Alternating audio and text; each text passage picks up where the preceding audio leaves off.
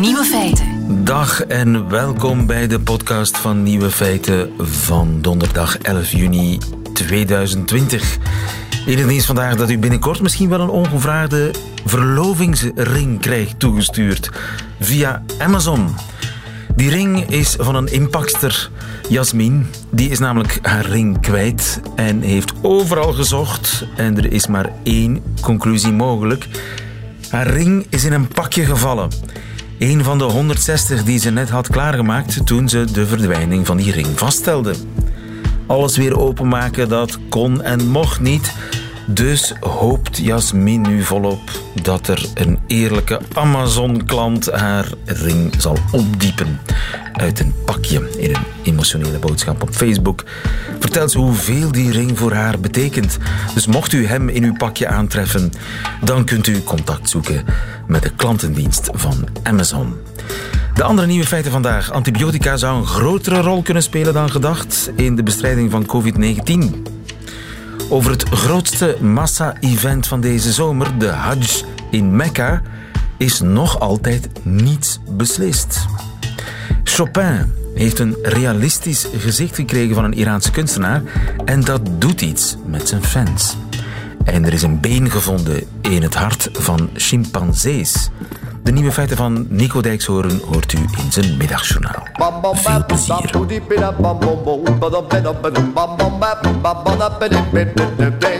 Nieuwe feiten. De Wereldgezondheidsorganisatie is ervan overtuigd dat de coronapandemie slecht is voor de antibiotica. Herman Goossens, goedemiddag. Goedemiddag. U bent een microbioloog in Antwerpen aan de universiteit. De Wereldgezondheidsorganisatie waarschuwt dus voor de kwalijke gevolgen van de coronapandemie op antibiotica. Wat is het probleem? Wel, het probleem is dat um, heel veel patiënten antibiotica hebben gekregen. Heel veel COVID-19-patiënten hebben antibiotica gekregen. Bijvoorbeeld, als je kijkt naar de grootste Chinese studie die in de Lancet is gepubliceerd bij meer dan 500 ziekenhuizen in 30 provincies, dan blijkt dat uh, patiënten die op uh, diensten voor intensieve verzorging verbleven, dat 80 tot 100 procent van deze patiënten antibiotica kregen. Dus uh, er is massaal veel antibiotica voorgeschreven.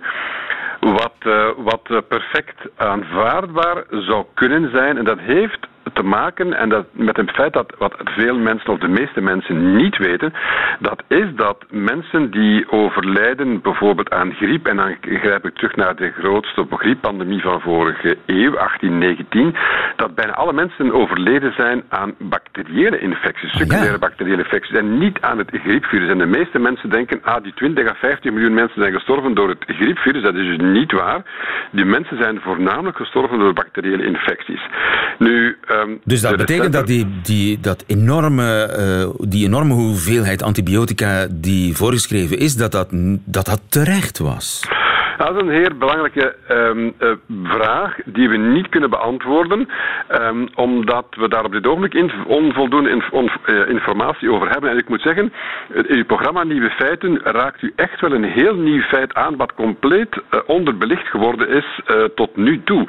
Namelijk het gebruik van antibiotica en of antibiotica wel zinvol zijn, maar ook het feit dat ja, misschien naar de komende winterperiode toe dat antibiotica misschien ook heel belangrijk zullen worden ook bij ons, bij mensen met COVID-19, als er een tweede golf zou komen. Omdat in de winter heb je natuurlijk ook bacteriën die gaan circuleren naast de virussen. En het zou dus kunnen dat dat een enorme impact zou kunnen hebben op die tweede golf. En daar wordt absoluut niet bij stilgestaan. Ja. Er wordt ook amper over gesproken. Dat is een zeer belangrijke discussie van wat is het nut van antibiotica bij deze COVID-19-patiënten. Ja, want ik als, als leek medisch, ik, het enige wat ik weet is antibiotica helpen tegen bacteriën, niet tegen virussen, COVID-19 of het coronavirus, het woord zegt het al, is een virus. Maar blijkbaar is er toch een logica, want als je dan COVID-19 hebt, dan ben je kennelijk ook vatbaarder voor bacteriën. Wellicht wel.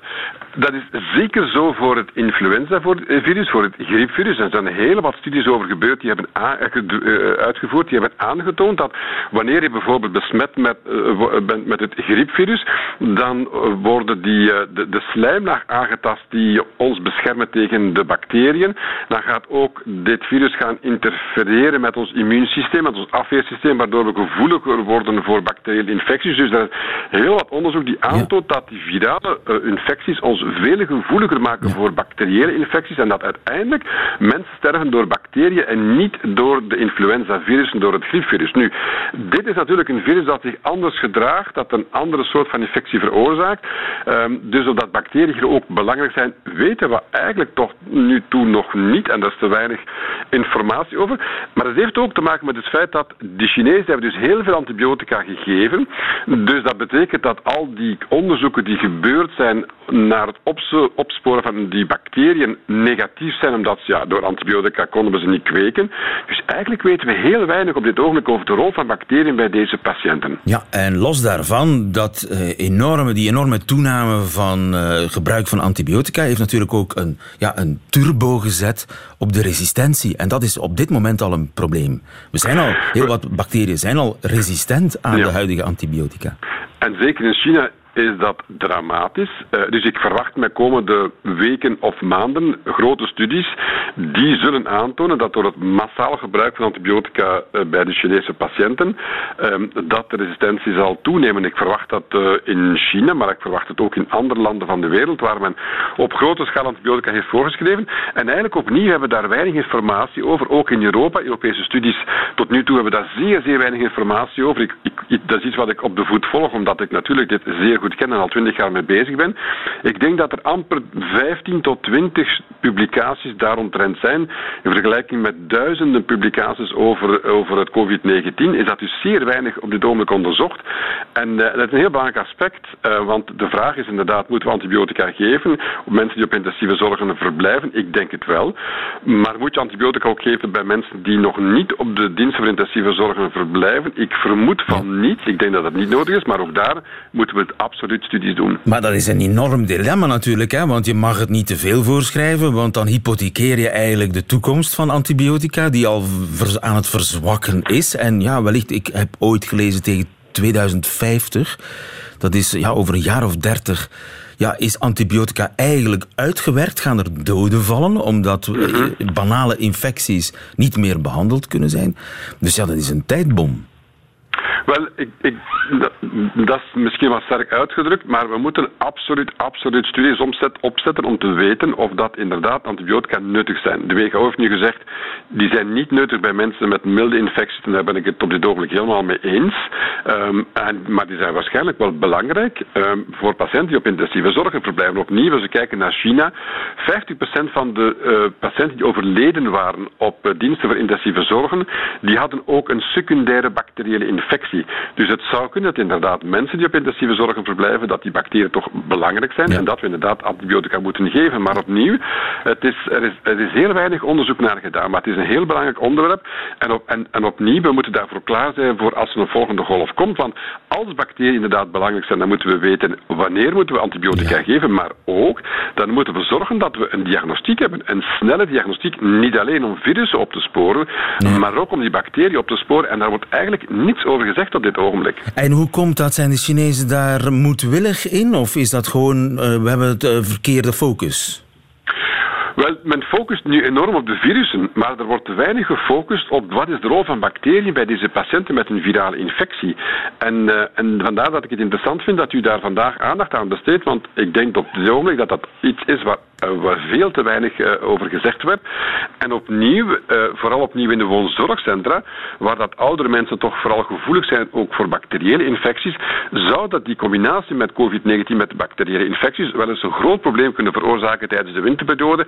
En dus moeten we daarover nadenken, moeten we daarvoor klaar we zijn, moeten, moeten we ja, diagnostiek ontwikkelen en zo verder en zo verder. Maar moeten we misschien ook stockpiling doen, stocks van antibiotica aanleggen. Want misschien dat we met het tekort zouden kunnen zitten wel. Als men veel gaat voorschrijven in de winter, stel dat we een grote golf krijgen in de winter, maar gaat massa antibiotica, massaal veel antibiotica voorschrijven, dan zouden we misschien eens met een tekort kunnen te maken hebben. Dus daar moeten we ons nu ook op voorbereiden. Elke dag een nieuwe aflevering. Het blijft spannend. Uh, we blijven het ontdekken. Houd het voor ons uh, in de gaten en houd ons vooral op de hoogte. Professor Goossens, dankjewel. Goedemiddag. Graag gedaan hoor.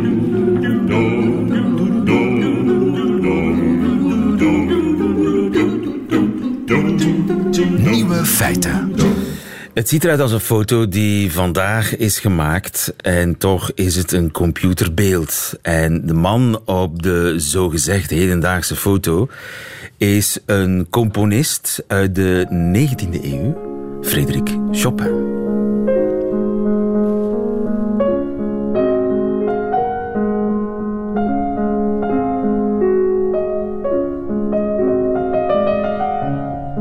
Er zijn mensen die luchtgitaar spelen.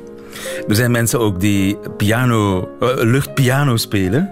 En een van die mensen is Sander de Keren van uh, Clara, groot fan van uh, Chopin. Welkom bij Nieuwe Feiten, Sander. Hey, lieven.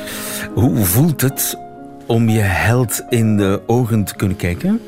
Uh, confronterend, ja. Confronterend? Ja, eigenlijk wel, want... Um... Je, je bent er een beetje emotioneel van.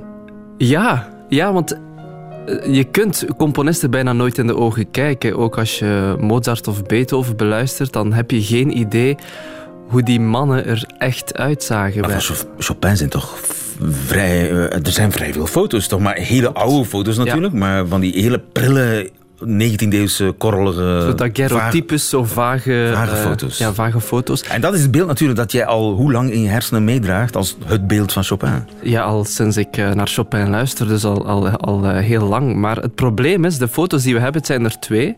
Dus we hebben een daguerreotype uit 1848. een paar, ja, de laatste, het laatste jaar van zijn leven. Hij is gestorven in 49. Maar daar zie je dat Chopin heel moe is. Een opgezwollen gezicht ook. Um, je ziet dat hij ziek is. En ook als je naar hem kijkt, dan heb je niet zo meteen een levendig, uh, romantisch, gelukkig gevoel. Dan is er nog een andere foto van een paar jaar eerder, 1845. De Chopin was toen 35. Maar die foto is heel hard beschadigd. Dus uh, dat zijn de beelden die we hebben. We hebben natuurlijk heel veel schilderijen, we hebben heel veel uh, schetsen, tekeningen, maar in die schilderijen zit, ook vaak meer de hand van de kunstenaar dan van uh, een realistische weergave van Chopin. Bijvoorbeeld Delacroix, romantische schilder, heeft uh, portretten gemaakt van Chopin. Supermooi, maar niet meteen een realistische weergave. Het is echt zo de romantische ziel. Dus uh, we weten wel ongeveer hoe Chopin eruit zag. Bijvoorbeeld dat hij een hele uh, opvallende neus had. Een grote neus, hè? Een grote neus, een hoekige neus. Uh, dat weten we met zekerheid door zijn dodenmasker. Dus een paar uur na zijn dood, in 1849, heeft uh, een Fransman, een, een afgietsel gemaakt van zijn hoofd.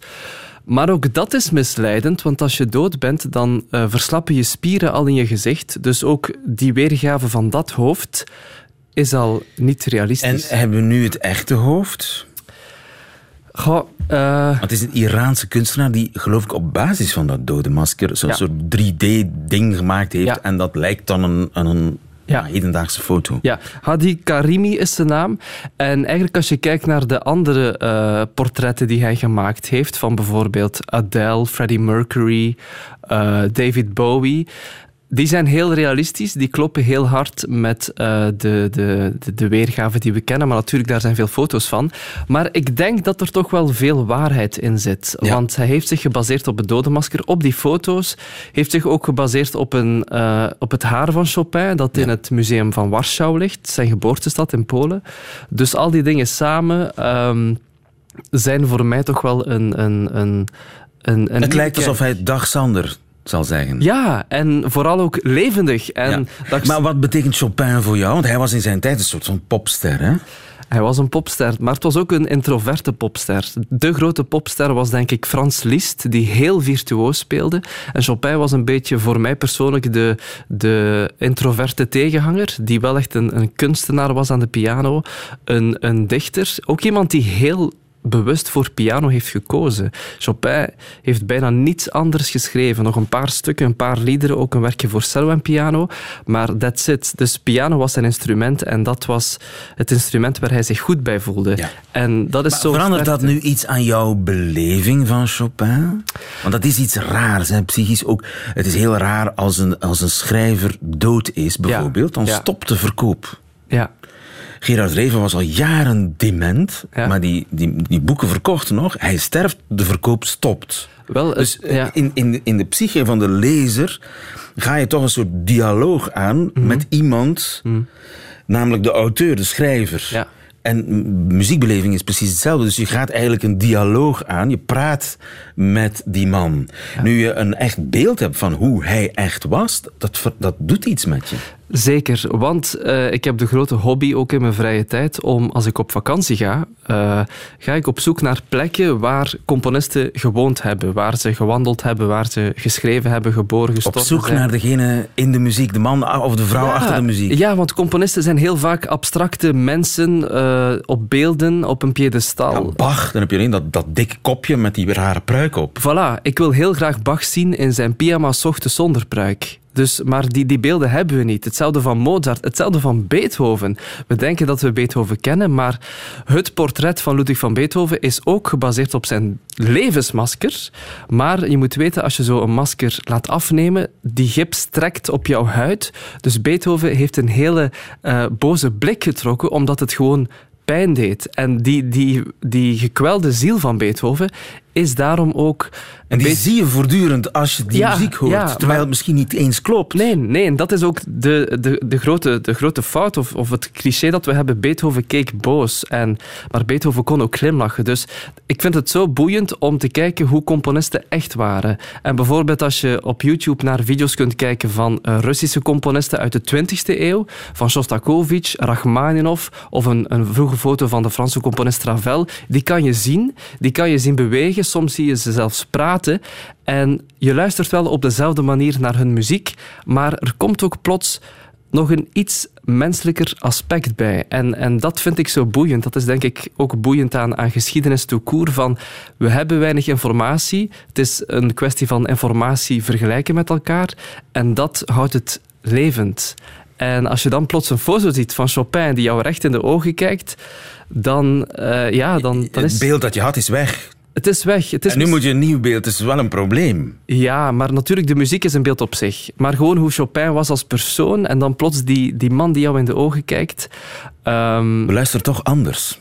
Ja, ja me, nog, nog meer als, als mens. Ook natuurlijk als kunstenaar, maar Chopin was ook gewoon een, een, een, gast van de twintig die dacht, ik ga naar Parijs, want daar ligt mijn carrière. En die zag er goed uit, was wel heel ziek, moet ik wel zeggen. Uh, ja, maar dat is, dat, een beetje tragiek is niet slecht hè, nee. voor een kunstenaar. Dankjewel, Sander de Keren.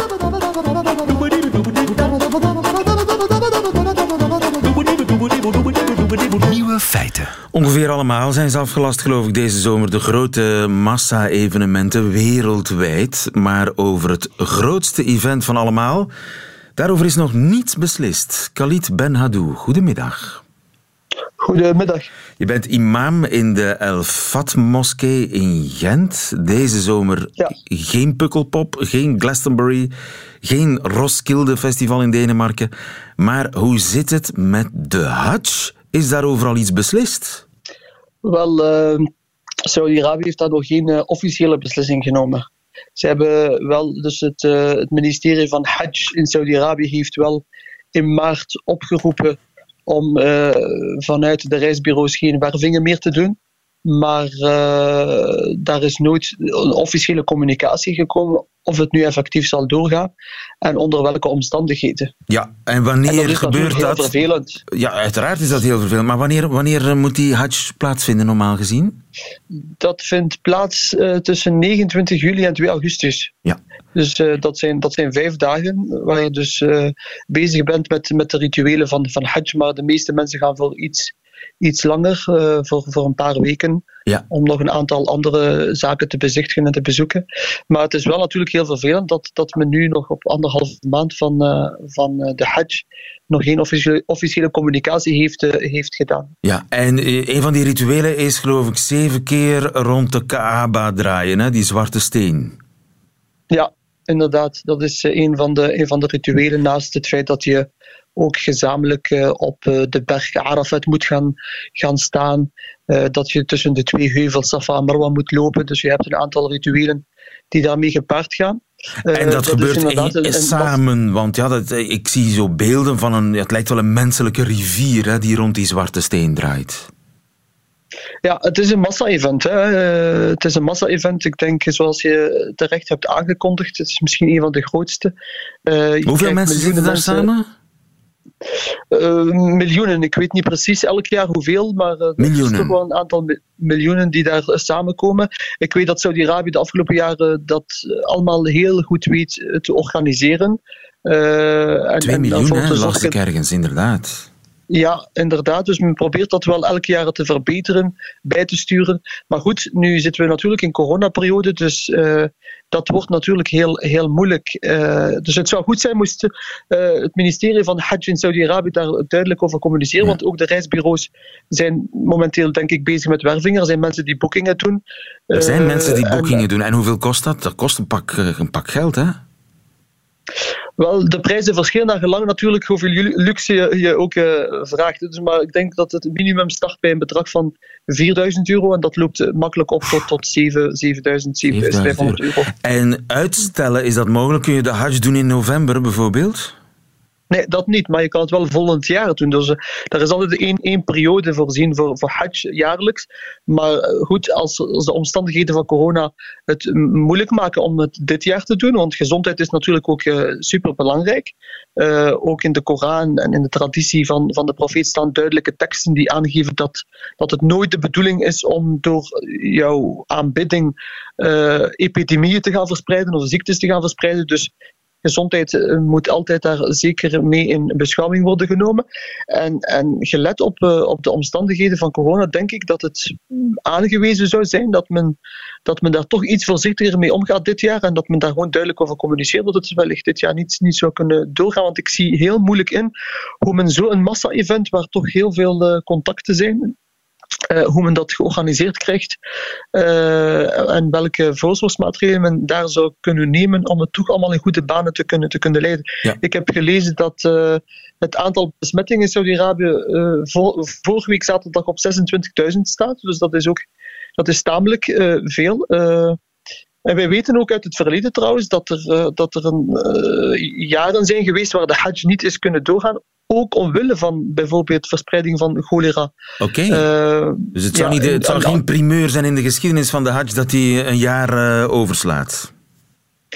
Nee, het is, het is al een aantal keren gebeurd, uitzonderlijk. Dus als je kijkt over de periode van 14, 15 eeuwen lang uh, sinds de komst van de islam, uh, kom je misschien aan, aan 40 keren waar, waar de hajj niet heeft uh, plaatsgevonden. In sommige gevallen ging het over het feit dat er door politieke en militaire conflicten dat bepaalde routes werden afgesloten, dus je kon daar moeilijk geraken.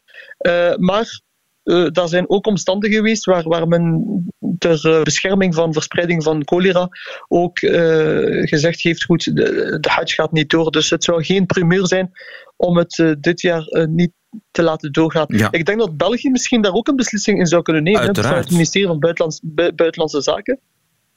denk ik dat er nu ook lijsten worden verspreid van essentiële reizen, niet-essentiële reizen, uh, landen met hoge risico's, lage risico's. En het zou wel goed zijn moest het ministerie van Buitenlandse Zaken bij ons misschien uh, gericht ook communiceren over de Hajj, specifiek over de Hajj. Dus dat zou wel, ja.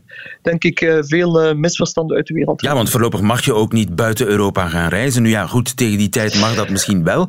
Maar er zou wel, ook kunnen ervoor gezorgd worden, of voor duidelijkheid gezorgd worden, nu al, als, als onze overheid zou zeggen, ja, maar naar Saudi-Arabië reizen voor de Hajj, dat zal niet mogen.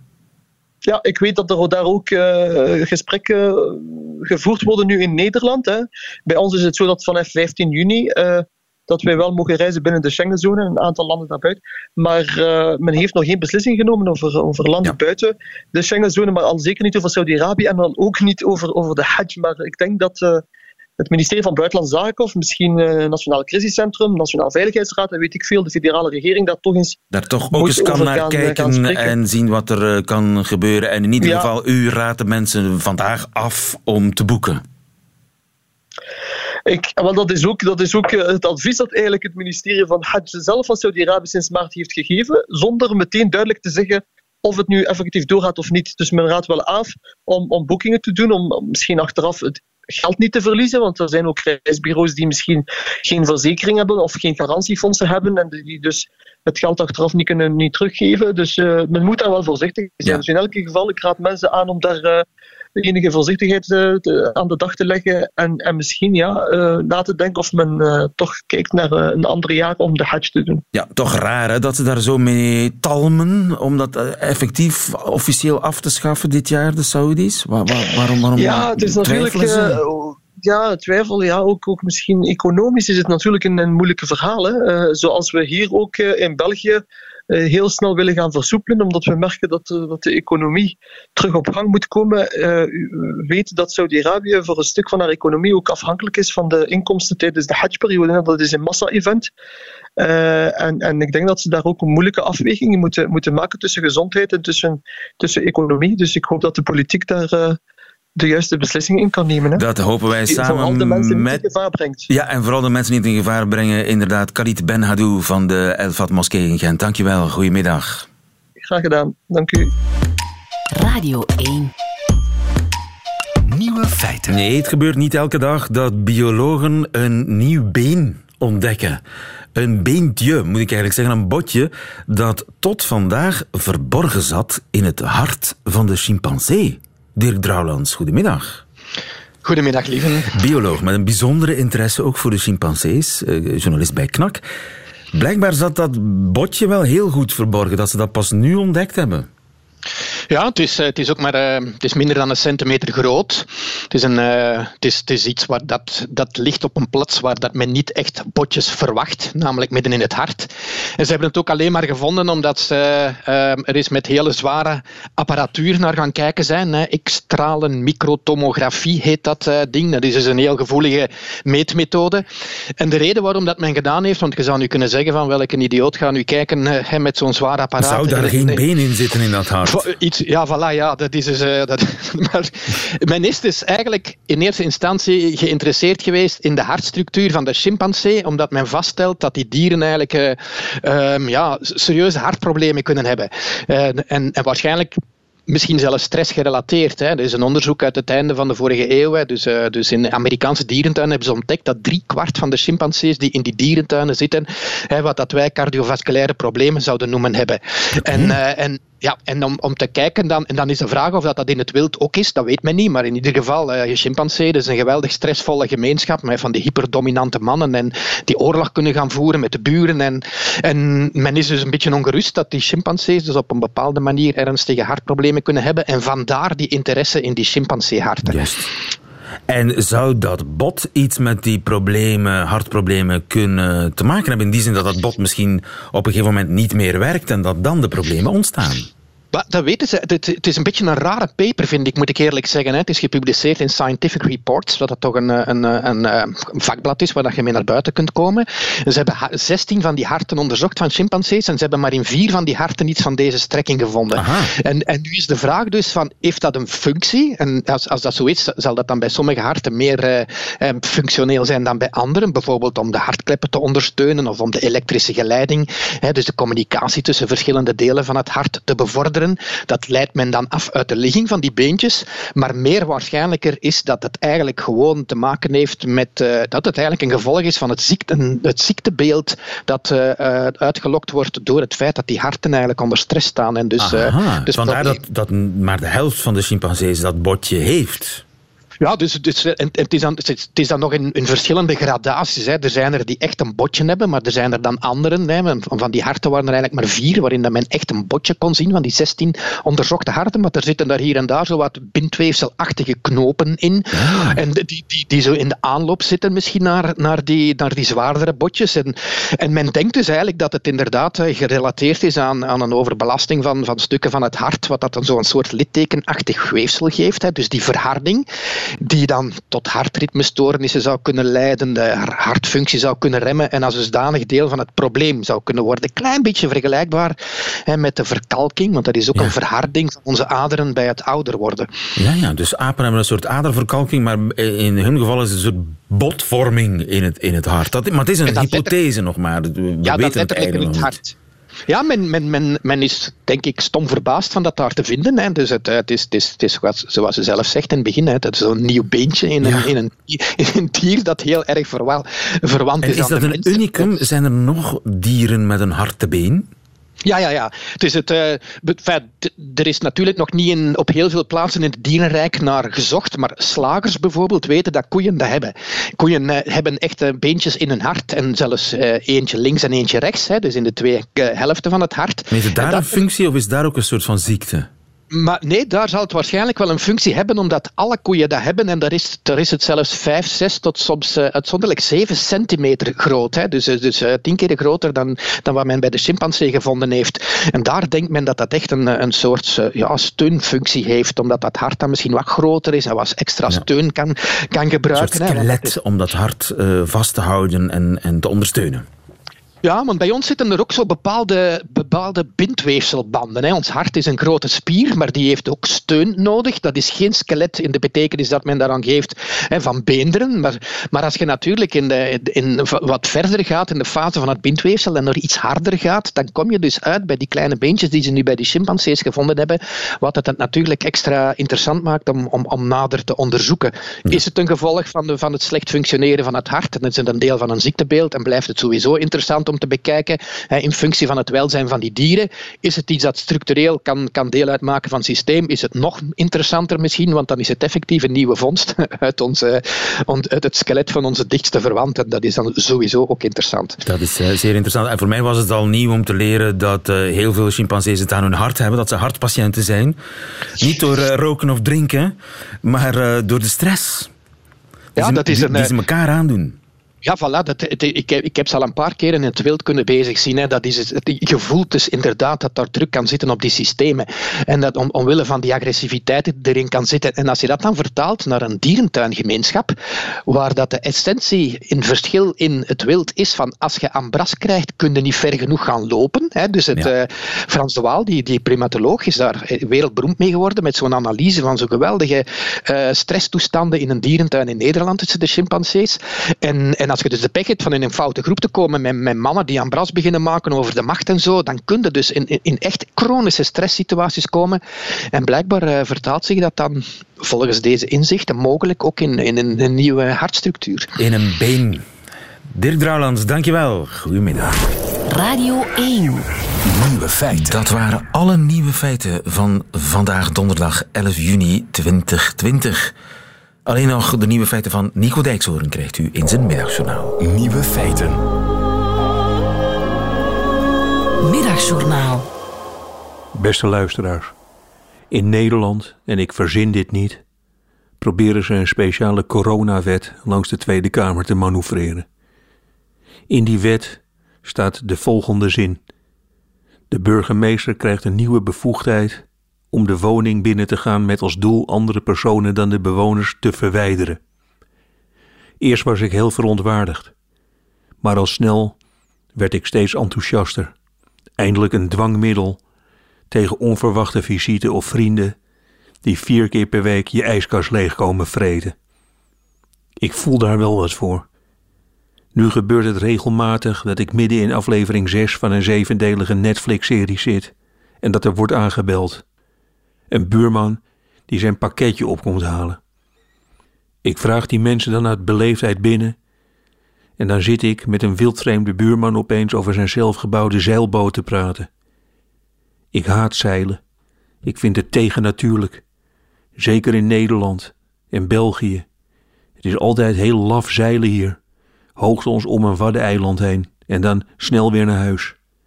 Zeilen is ook heel vermoeiend als iemand om de wereld heeft gezeild. Dan moet je met z'n allen op de kade gaan staan en net doen alsof je heel blij bent dat ze weer terug zijn. Maar de waarheid is natuurlijk dat je zo iemand geen dag hebt gemist. De zeiler heeft op volle zee in een emmer zitten kakken en wij wisten niet eens dat hij weg was. De zeiler heeft 47 dagen op volle zee gemasturbeerd met een geel windjack aan, terwijl ik thuis nog eens een biertje openwipte. Dat is natuurlijk de situatie. Dus naar een zeilende buurman luisteren, liever niet. Met de nieuwe coronawet is dat afgelopen. Je kunt de burgemeester bellen. Daar zal dan wel een bepaalde code voor zijn. Je belt de burgemeester en je zegt alleen maar: De meeuwen eten rijst uit een tennisbal. Ik herhaal: De meeuwen eten rijst uit een tennisbal. En een kwartier later staat de burgemeester naast je en vraagt aan de zeiler: Bent u getrouwd met de heer Dijksoren? Nee? Opgedonderd dan uit dit huis. Ik verheug mij ook heel erg op de controle of ik wel samen in een kamer zit met iemand waar ik seks mee mag hebben. Dat worden heerlijke ongemakkelijke situaties. Een buurvrouw vlak naast mij die een pakketje op komt halen en op twee uur over haar kleinkinderen zit te praten. Eén telefoontje naar de burgemeester en dan de genadeloze controle van mijn buurvrouw. Op welke dij heeft meneer Dijksoren dan een moedervlek in de vorm van een aubergine? Nee, dat klopt niet. Dat is niet links, fout, verwijder deze vrouw uit het huis. Het wordt nu zoveel gezelliger met die coronawet. Na ieder ingrijpen van de burgemeester. Daarna fijn samen die serie uitkijken. En dan heel erg ons best doen om geen seks met elkaar te hebben. Nooit meer het gerammel van een amsketting tegen de rand van het bed.